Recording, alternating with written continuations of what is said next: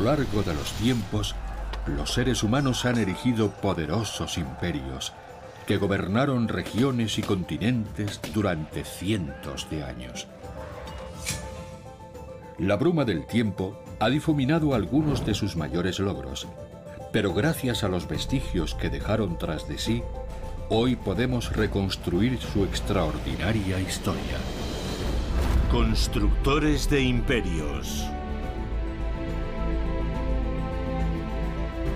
Una de las culturas más antiguas, diversas y singulares nació en el llamado País del Sol Naciente, Japón.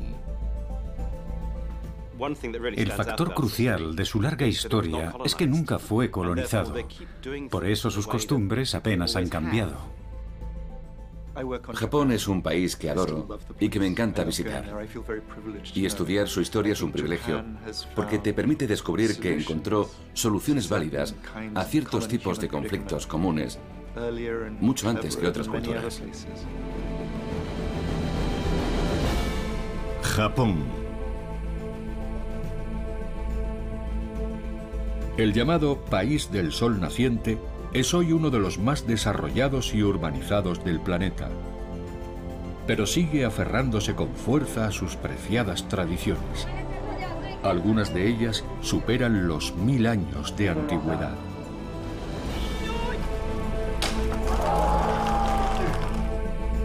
Lo que nos ha impulsado a adentrarnos en su larga y fascinante historia estudiando 10 de sus creaciones arquitectónicas más extraordinarias.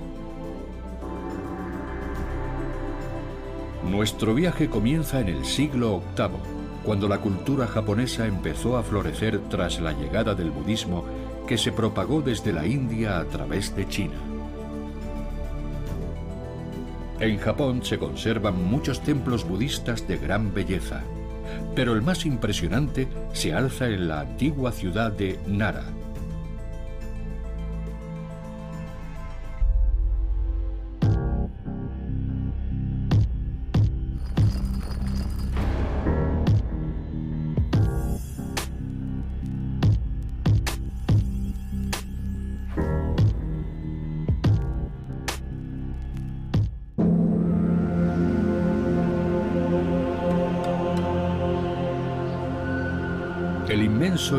maravilloso templo de Todaiji fue erigido en el corazón de Nara, la antigua capital de Japón, y es uno de sus mayores tesoros culturales.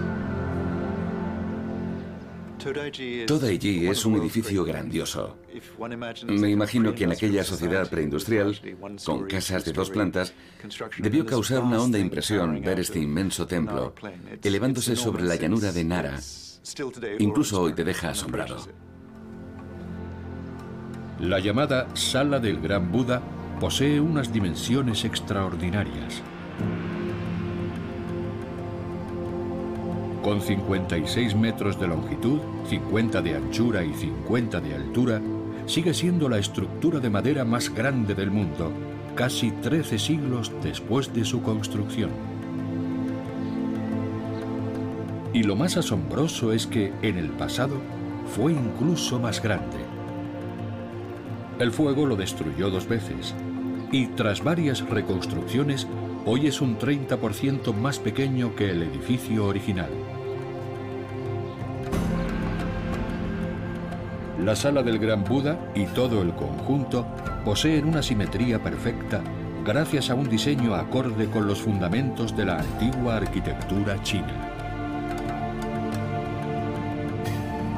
La simetría refleja la naturaleza ordenada del cosmos y centra la atención de los fieles en el gigantesco Buda que preside el centro del gran recinto religioso.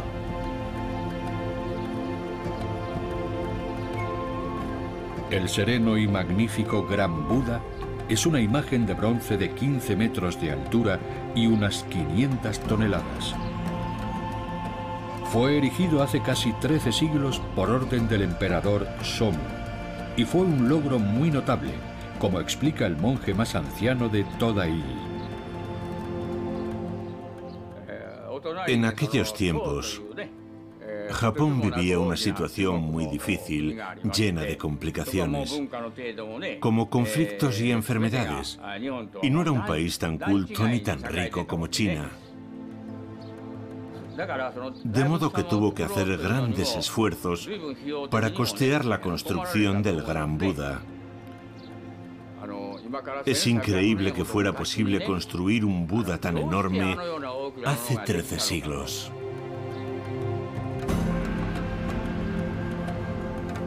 Japón había sido devastado por una serie de cosechas desastrosas y una mortífera epidemia de viruela, lo que, según algunas crónicas, acabó con la vida de un millón de personas.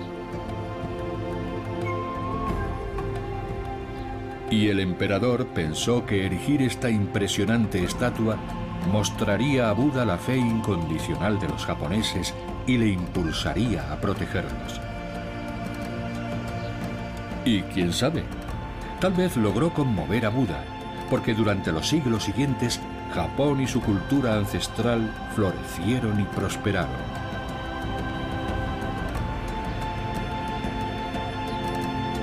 El budismo y el sintoísmo contribuyeron a modelar la cultura japonesa. El sintoísmo es la religión originaria de Japón y comenzó a ser practicado mucho antes de la llegada del budismo.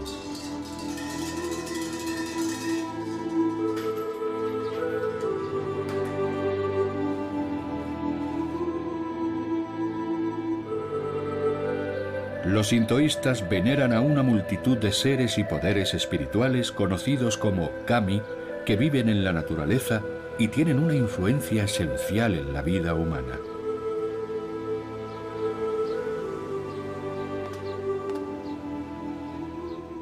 Pero a pesar de sus diferencias, estas dos religiones conviven en perfecta armonía. Y desde sus inicios hasta hoy, muchos japoneses han profesado ambas creencias.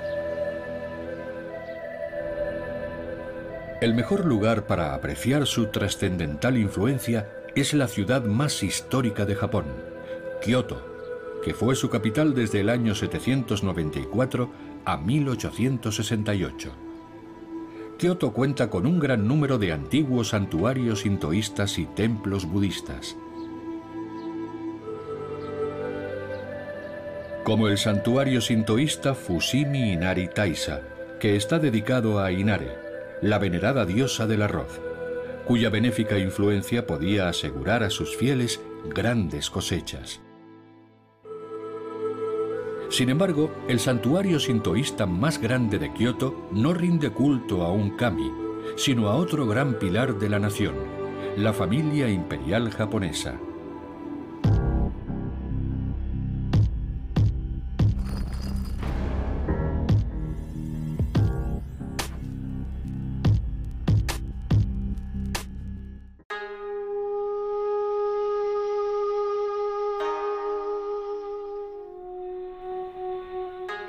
Este santuario, construido en 1895, es una réplica del Palacio Eian de Kioto, que tras ser erigido en el año 794, fue destruido por un incendio. Aunque más de 50 emperadores gobernaron desde Kioto, el santuario solo está dedicado al primero y al último, que reinaron en los siglos VIII y XIX.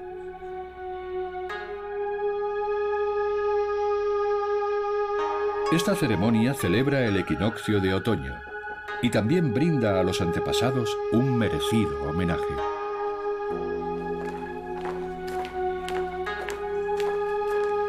Los sacerdotes sintoístas presentan ofrendas a los espíritus de ambos emperadores, con la esperanza de que estos sigan velando por el bienestar de Japón y de todo su pueblo.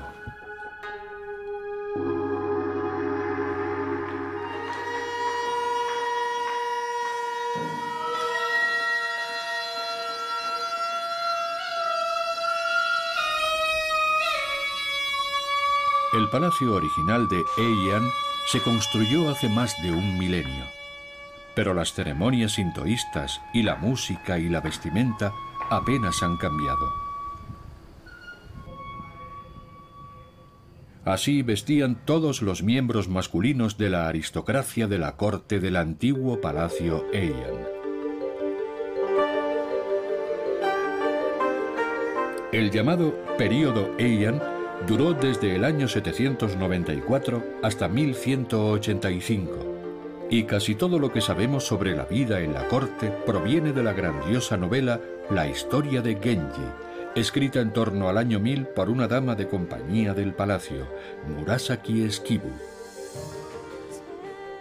Es un libro extraordinario que todos deberíamos leer, pese a que es muy largo, y que incluso muchos de los que estudiamos Japón solo hemos leído los diez primeros capítulos. Nos muestra una sociedad ostentosa, con tejidos exquisitos, un increíble refinamiento cultural y un inmenso talento para la poesía.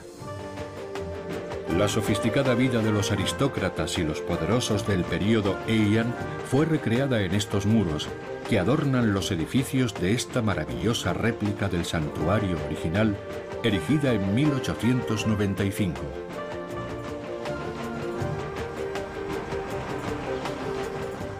Muy pocos edificios del período Heian han llegado intactos a nuestros días, y en las afueras de Kioto se alza el más deslumbrante.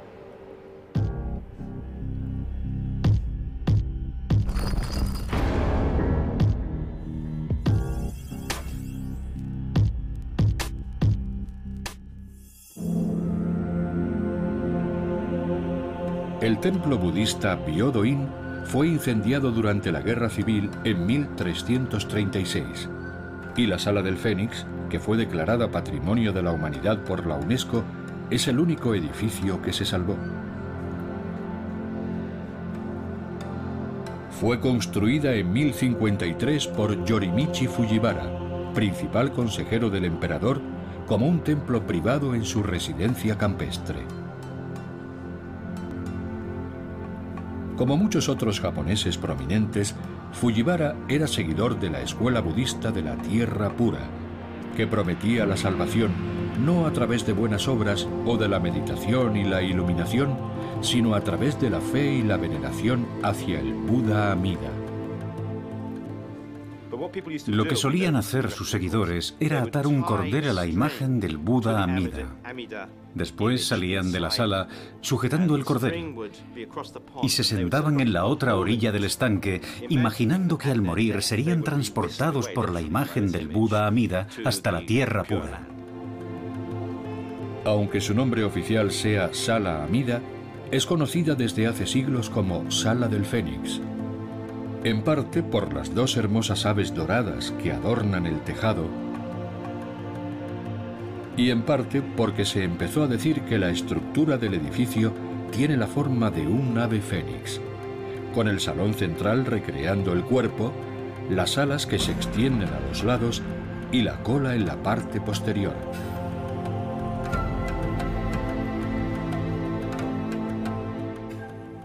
El ave fénix en el budismo japonés simboliza el renacimiento y el ciclo infinito de la vida y de la muerte. Por eso Yorimichi Fujiwara eligió el ave fénix como tema principal, como el elemento inspirador de la estructura principal de la sala del fénix, porque quería ser conducido a la tierra pura después de su muerte. En el budismo japonés existe la convicción de que la tierra pura se encuentra en dirección oeste, es decir, a espaldas de la sala del fénix. Por lo que aquellas personas que mantienen viva su fe deben venir aquí, a la orilla este del estanque, y mirar hacia el oeste y rezar. La intensa espiritualidad del carácter nacional japonés que refleja este exquisito edificio resulta fascinante. Pero en muchas ocasiones el destino de Japón no fue regido por ideas religiosas pacíficas, sino por guerras brutales.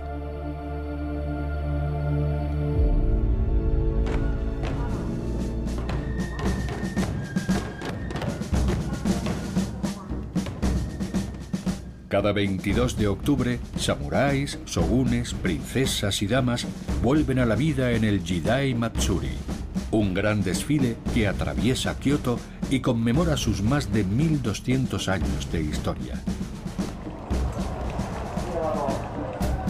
El primer shogun fue el gran guerrero Minamoto Yoritomo, a quien el emperador concedió el título en 1192 en reconocimiento a sus hazañas militares.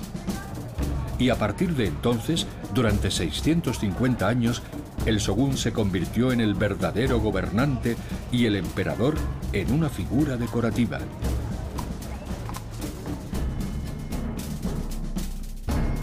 Este continuó viviendo en Kioto, la capital oficial, y el shogunato ocupó Kamakura, que está situada a unos 50 kilómetros de Tokio y pronto fue el centro del poder absoluto.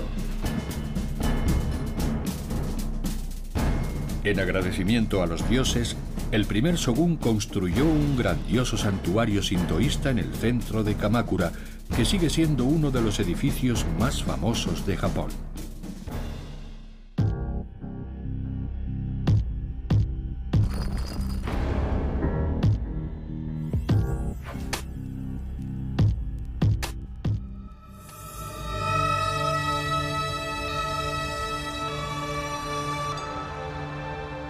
El santuario de Surugaoka Hachimangu se alza al final de una larga avenida y fue dedicado a Hachiman, el dios de la guerra, sintoísta y budista, que en los siglos siguientes se convertiría en el protector de los samuráis y de todo el pueblo japonés.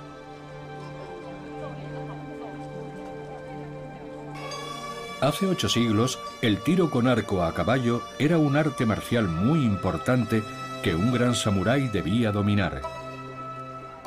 Una técnica conocida como Yabusame que todos los años se recrea de forma festiva en el recinto del santuario.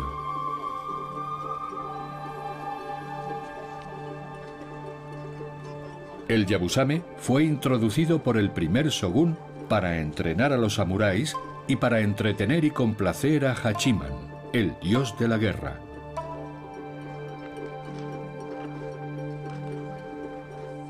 Hoy es una especie de arte marcial y espiritual muy difícil de dominar que exige años de entrenamiento a sus adeptos y practicantes.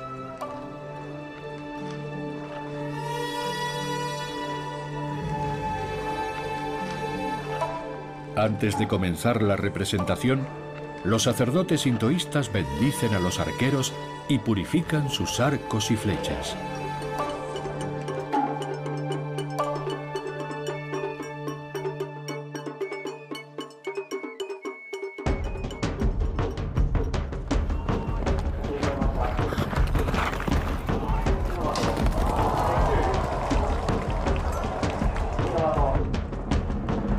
Los arqueros cabalgan a gran velocidad e intentan alcanzar tres pequeñas dianas situadas a lo largo de la pista.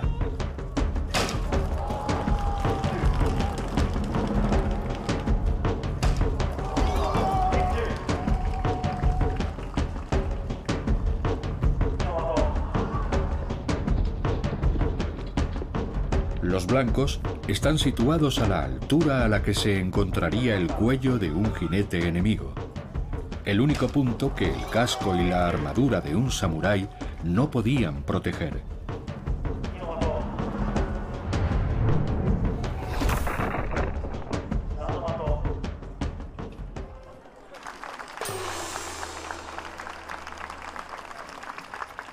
Alcanzar al menos una diana es una tarea difícil, pero conseguir un impacto triple solo está al alcance de los grandes campeones. Algunos no consiguen golpear ni siquiera una diana, lo cual es una gran decepción que hace siglos podía costarles la vida. Los samuráis que fallaban en el Yabusame se sentían tan avergonzados por haber deshonrado a los dioses y al shogun que a veces se hacían el seppuku o arakiri, el suicidio ritual.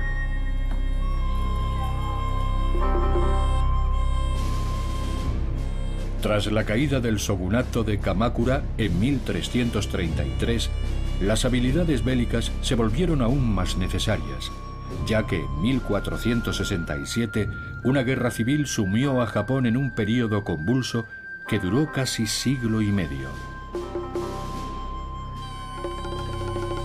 En el año 1600, dos enormes ejércitos se enfrentaron para intentar unificar Japón. Y el despiadado Tokugawa Ieyasu se alzó con la victoria. En aquel mundo en guerra, debía ser implacable para sobrevivir. Se suele decir que fue un periodo de 150 años en el que los de abajo derrocaron a los de arriba. El menor signo de debilidad era fatal.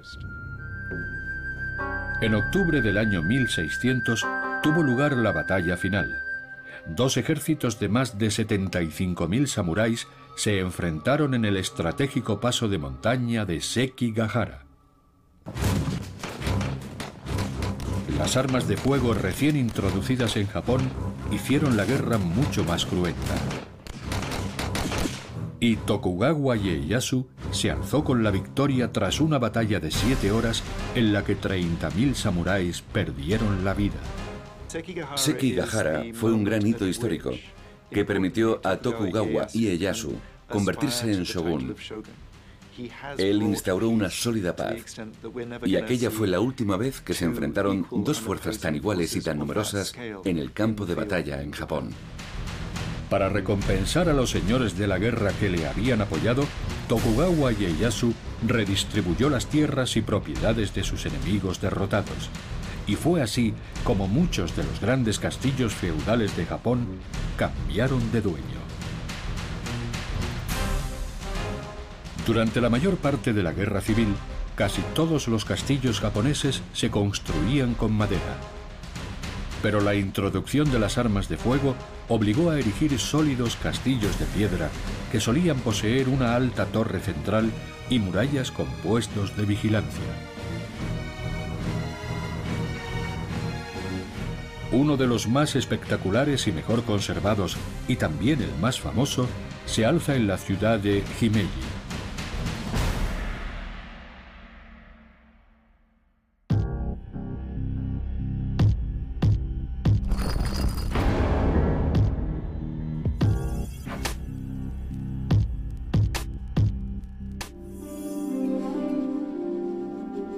Este antiguo castillo fue remodelado y ampliado en la década posterior a la batalla de Sekigahara. Ikeda Terumasa, el yerno del vencedor, lo recibió como recompensa por su participación en la batalla y lo reconstruyó por completo con la intención de convertirlo en el mayor castillo de Japón.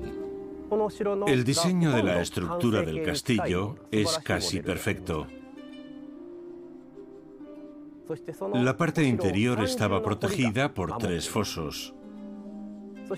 Y en ella vivía el gran señor del castillo. También se custodiaban allí las armas y municiones. Y una guarnición de unos 2.000 samuráis se encargaba de la defensa.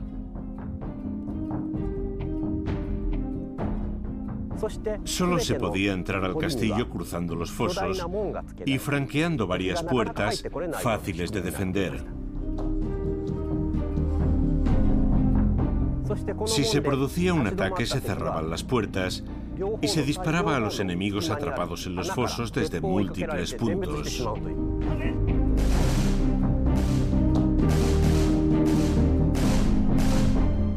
Su arquitecto pensó en todo. Incluso convirtió las calles en un laberinto para impedir que un posible invasor pudiera llegar a la torre central. El castillo de Himeji nunca fue atacado y sus extraordinarias defensas jamás fueron puestas a prueba, ya que en 1603 Japón inició la etapa de paz más larga de su historia, el período Edo, que duró 265 años.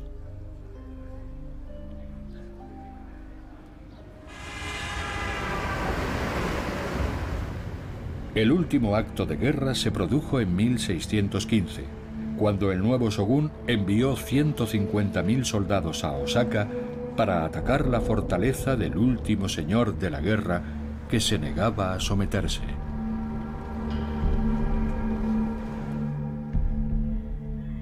El imponente castillo de Osaka, que siglos después fue bombardeado durante la Segunda Guerra Mundial, fue asediado durante meses por el ejército del shogun.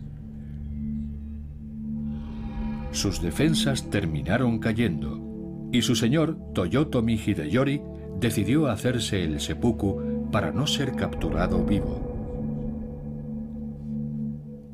Unos meses después, Tokugawa Ieyasu murió apaciblemente en su lecho a los 73 años, lo que sin duda fue todo un logro teniendo en cuenta que combatió hasta en 90 batallas.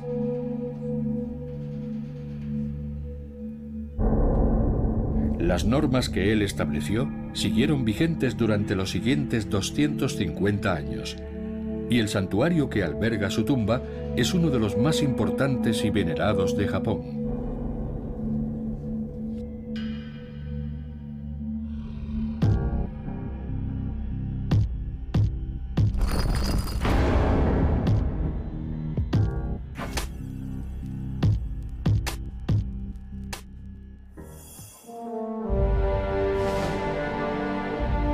Santuario de Nikko se encuentra en las montañas y fue erigido en su honor por su nieto, el tercer shogun Tokugawa, dos décadas después de su muerte. Tras la llegada de su nieto, Iemitsu, en la década de 1630, los Tokugawa pueden afirmar con rotundidad que dominan todo Japón. Y lo hacen, en gran medida, convirtiendo a su primer shogun en un auténtico dios. Lo convierten en un dios sintoísta y también declaran que es un avatar del Buda de la medicina, lo que tiene sentido porque Tokugawa Ieyasu sanó a una tierra que estaba sangrando. Los Tokugawa gobernaron Japón durante los dos siglos siguientes y el santuario donde yace su primer shogun se convirtió en un lugar de peregrinación muy popular. Muy pocos visitantes podían traspasar la puerta Yomeimon, la maravillosa y lujosa puerta de la luminosidad solar. Pero los que estaban autorizados a hacerlo, que eran muy pocos, podían acceder al santuario y un número aún más reducido podía ascender entre los árboles por la empinada escalera de piedra hasta el lugar donde está enterrado el cuerpo de Tokugawa Ieyasu. Lo más sorprendente es que casi 250 años después de su muerte, Ieyasu seguía siendo el hombre más influyente de Japón, ya que el sistema de leyes que él promulgó seguía en vigor tras ser mantenido por sus sucesores. Una norma muy estricta obligaba a los señores feudales, para evitar que tuvieran la tentación de sublevarse, a vivir uno de cada dos años cerca del castillo del shogun. Por lo que era muy frecuente verlos encabezando grandes comitivas viajando hacia Edo, la actual Tokio. De forma muy astuta, decían a cada señor feudal, cuando vuelvas a tus dominios, deja aquí a tu mujer y a tus hijos. Lo que instauró un sistema de rehenes para presionar a los posibles insumisos e impedir que se rebelaran. Otra ley prohibía el cristianismo, que al igual que las armas de fuego, había sido introducido en Japón por los comerciantes europeos. El cristianismo era considerado una amenaza para el orden social y la supervivencia del régimen. Así que se prohibió, bajo pena de muerte, la entrada de cualquier persona procedente de Europa. El gobierno pensó que permitir que los extranjeros pasearan por su país, vendiendo sus productos y enseñando su idioma e incluso su religión, sería muy perjudicial. Así que alrededor de 1615, Japón empezó a cerrarse al exterior. Mantuvo el contacto con chinos y coreanos, pero en lo referente a los europeos, la única excepción durante más de dos siglos fue una pequeña isla artificial en la bahía de Nagasaki, donde se autorizó a comerciar a un puñado de holandeses tras comprometerse a permanecer en la isla y no intentar cristianizar a nadie.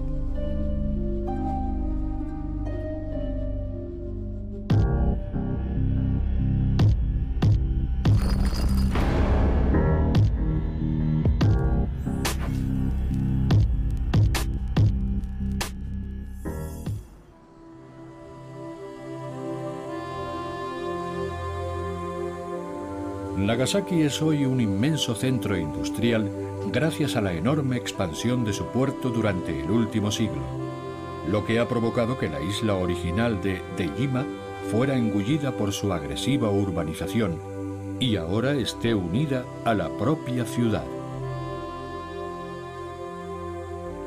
Sin embargo, durante los años 90, todos sus edificios modernos fueron demolidos y comenzaron a ser sustituidos por réplicas exactas de los edificios holandeses originales.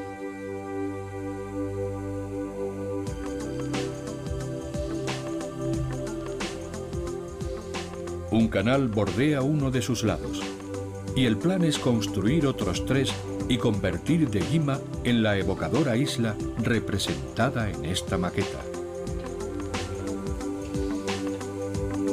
El profesor Brian Burke Gaffney conoce muy bien su curiosa historia.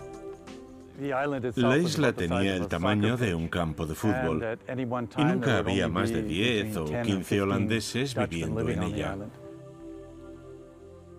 Solo se podía abandonar la isla cruzando un puente vigilado por guardias japoneses, de modo que los holandeses vivían confinados. Ellos aceptaron estas normas porque los beneficios eran cuantiosos. En Dejima, el producto más exportable era un cobre muy puro que los holandeses apreciaban mucho, porque su venta en el extranjero reportaba grandes beneficios.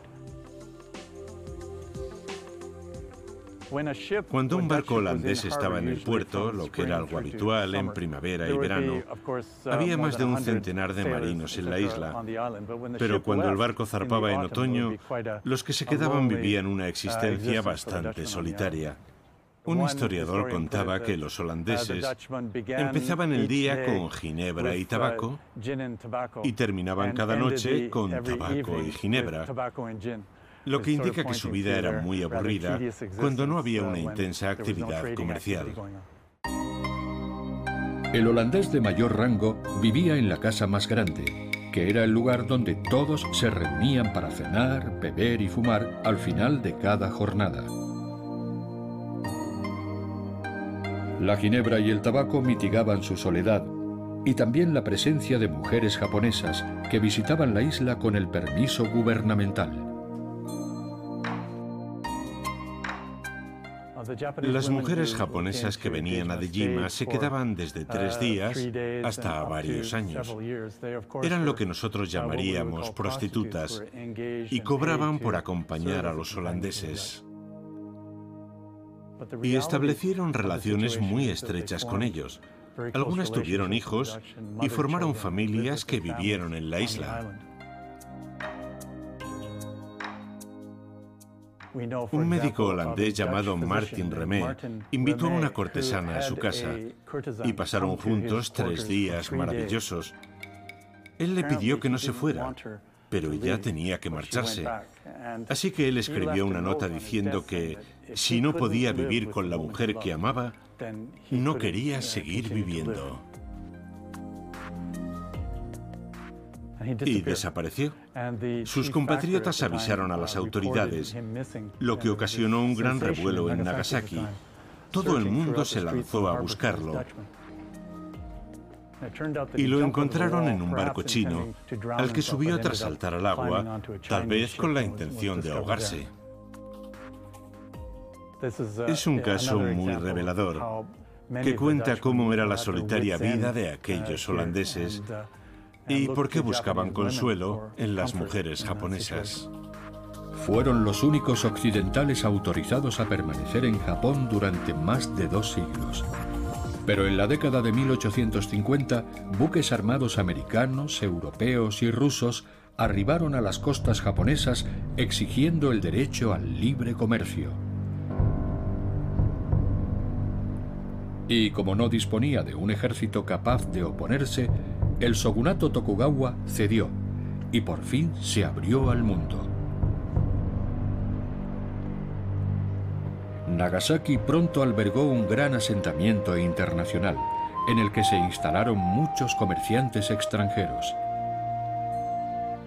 Esta casa, construida en 1863, es el edificio europeo más antiguo que se conserva en Japón. Perteneció al empresario escocés Thomas Blake Glover, que en cierto modo colaboró con la llamada Restauración Meiji al contribuir al derrocamiento del shogunato en 1868. Cinco años antes, cuando aún era ilegal que un japonés abandonara su país, Glover ayudó a viajar a Londres a cinco estudiantes.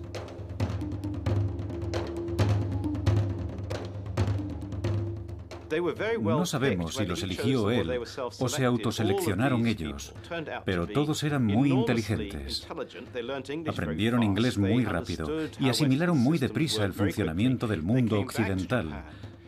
Y cuando volvieron a Japón, derrocaron el shogunato. Uno de ellos se convirtió en el primer primer ministro de Japón y otro en el primer ministro japonés de Asuntos Exteriores. El objetivo declarado de la restauración era arrebatar el poder al shogunato y devolvérselo al emperador. Pero como éste tenía 15 años, el poder real quedó en manos de políticos y empresarios. Los señores feudales fueron obligados a entregar los castillos y mansiones que poseían en Edo, la actual Tokio, donde el shogun los obligaba a vivir uno de cada dos años.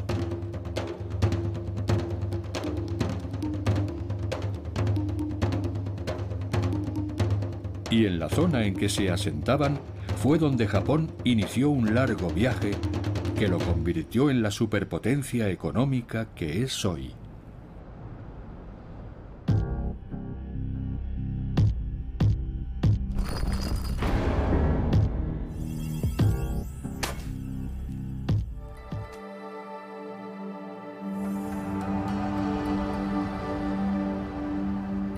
El barrio de Marunouchi es hoy el principal distrito financiero de Japón y una de las zonas inmobiliarias más caras del mundo. Pero hace tan solo 150 años su aspecto era muy diferente.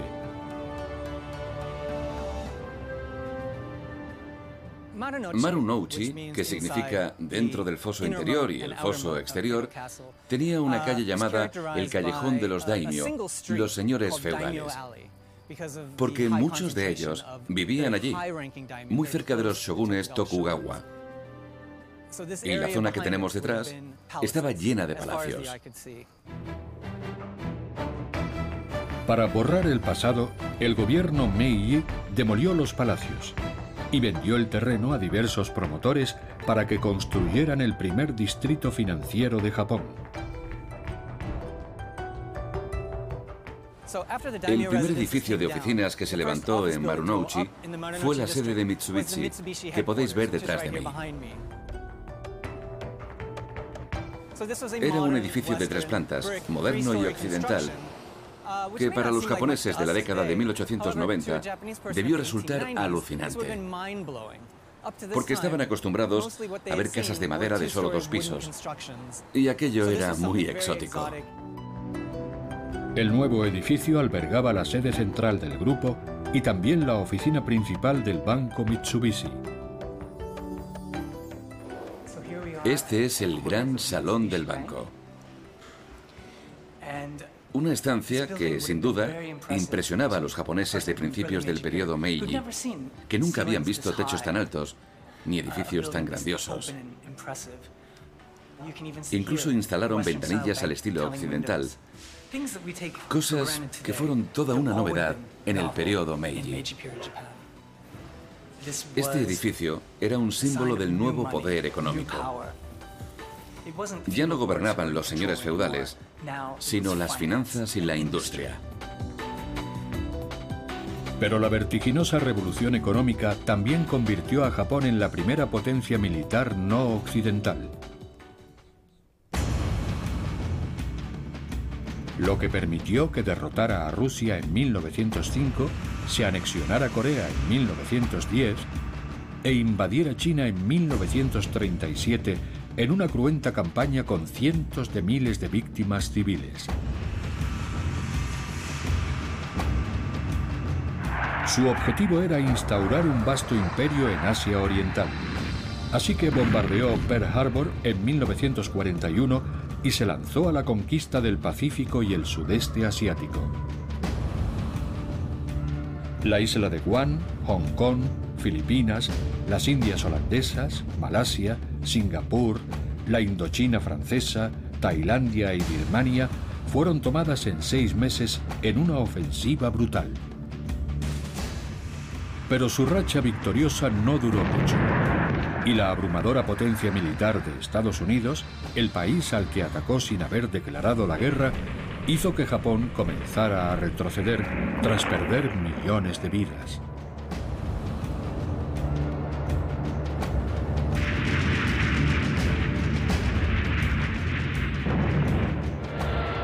Viéndose incapaz de contener su avance, Japón comenzó a lanzar ataques suicidas con sus famosos kamikazes. Y sus soldados defendieron hasta la muerte incluso las islas más pequeñas, lo que hizo evidente que las víctimas estadounidenses alcanzarían un número inadmisible. Así que tras cerciorarse de que, pese a los intensos bombardeos, no había rendición a la vista, el presidente Truman tomó la fatídica decisión de utilizar una nueva y aterradora arma.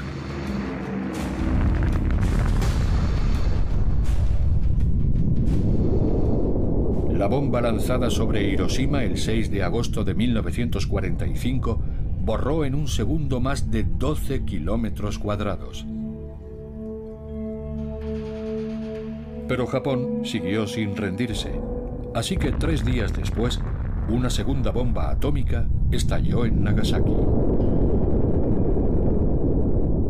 Tras comprender que era inútil seguir resistiendo, Japón se rindió seis días después poniendo fin a un largo y cruento conflicto en el Pacífico en el que ambos bandos perdieron millones de vidas.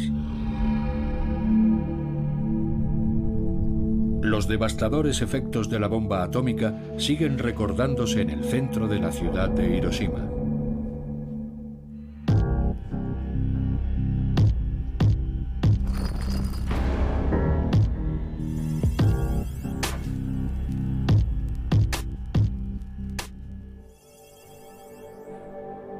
Antes de que la bomba estallara a las 8.15 de la mañana del 6 de agosto de 1945, este tranquilo lugar formaba parte de un bullicioso núcleo urbano con calles llenas de gente.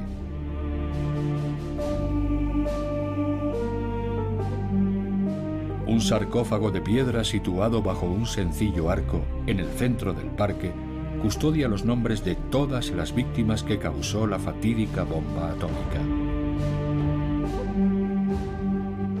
La explosión mató a 70.000 personas y antes de acabar el año ya habían muerto otras 70.000, muchas por la radiación y otras por las heridas causadas por los incendios y la explosión. Durante las décadas siguientes murieron decenas de miles más. Más de 200.000 personas perdieron la vida por culpa del lanzamiento de la fatídica bomba. En menos de un segundo, la ciudad se convirtió en un infierno, consumido por el fuego y la destrucción. Los supervivientes caminaban quemados o con horribles heridas. Nadie comprendía que una sola bomba pudiese causar tanta desolación. La cúpula Genbaku, o cúpula de la bomba atómica, es el único edificio del centro que se mantuvo en pie y es el monumento más conocido del Parque Conmemorativo de la Paz.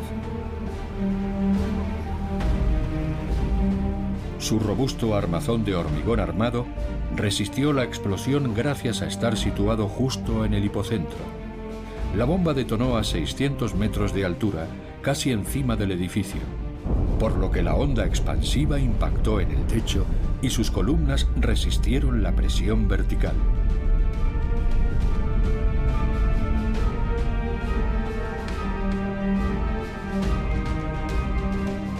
Algunos de los supervivientes, como Keiko Ogura, continúan dando conferencias en el Museo Conmemorativo de la Paz con la esperanza de que los asistentes ayuden a difundir el mensaje de que las armas nucleares nunca deben volver a utilizarse.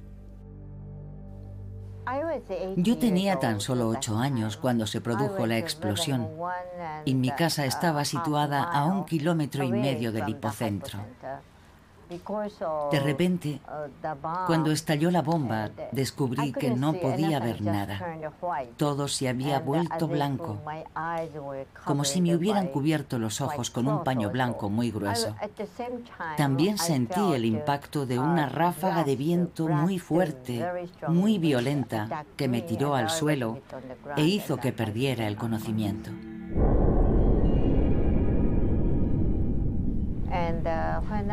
Cuando desperté y abrí los ojos, todo estaba oscuro. Y entonces vi pasar a muchas personas heridas. A algunas se les desprendía la piel y colgaba en jirones. También vi a bastantes personas sin heridas ni quemaduras que de repente caían muertas sin ninguna razón aparente. Todos nos preguntábamos por qué morían, pero nadie sabía la respuesta. Además de Hiroshima y Nagasaki, casi todas las grandes ciudades japonesas quedaron reducidas a ruinas tras los devastadores bombardeos de los aviones enemigos.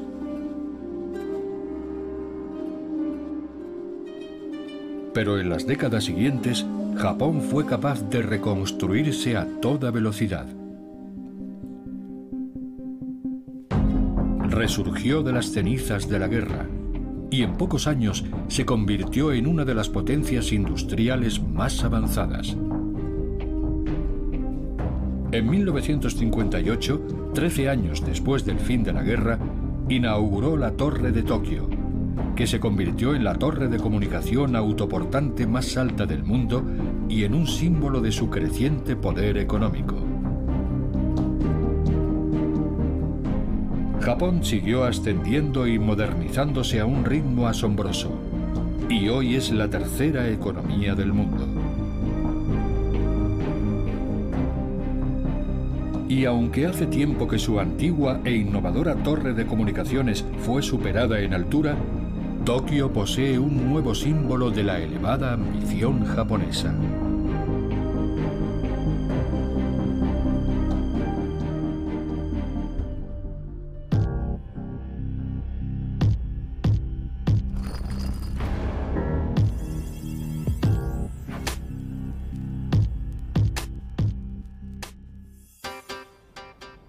La nueva torre de Tokio fue inaugurada en 2012 y con 634 metros de altura es casi dos veces más alta que su predecesora. Esta fue superada hace mucho tiempo por torres más altas de otros países, pero la flamante y vertiginosa Tokyo Skytree devolvió a su orgulloso país el récord perdido. Su función principal es emitir señales de radio y televisión. Los nuevos rascacielos de la ciudad distorsionaban y a veces incluso bloqueaban las transmisiones de la antigua torre de comunicación. Pero como la Tokyo Skytree es mucho más alta que los edificios circundantes, la radiodifusión vuelve a ser perfecta. Su impresionante altura también ofrece la oportunidad de disfrutar de unas vistas espectaculares de esta inmensa ciudad.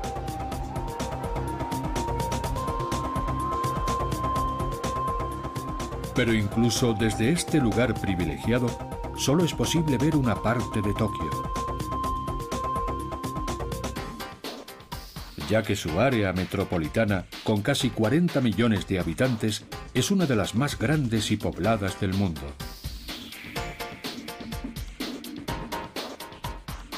La estación de Tokio se encuentra en el distrito de Marunouchi y además de ser una de las más concurridas del mundo, es un símbolo de la vertiginosa transformación de Japón en los últimos 150 años. Fue construida en el espacio que ocuparon las residencias de los señores feudales e inaugurada en 1914. Y pese a que en 1945 quedó casi destruida durante los intensos bombardeos, volvió a recuperar la gloria perdida gracias al asombroso auge económico que vivió Japón durante la posguerra. Las ansias nacionalistas e invasoras de la primera mitad del siglo XX condujeron a este país a una guerra delirante y sangrienta que dejó a la nación en ruinas.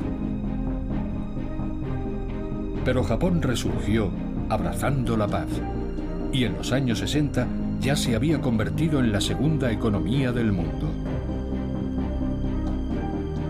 Solo el tiempo dirá qué le depara el futuro. Pero una cosa es segura, seguirá afrontando apasionantes desafíos sin renunciar a su cultura única y a sus gloriosas tradiciones. A los occidentales nos cuesta entender que un pasado tan tradicional pueda convivir con un presente futurista. Pero en la mente de los japoneses, esa contradicción no existe. Viven fieles al dicho, abraza lo nuevo, respetando lo viejo. El futuro de Japón aún no está escrito, pero su glorioso pasado y su armonía con la naturaleza le mostrarán el camino hacia un mundo mejor.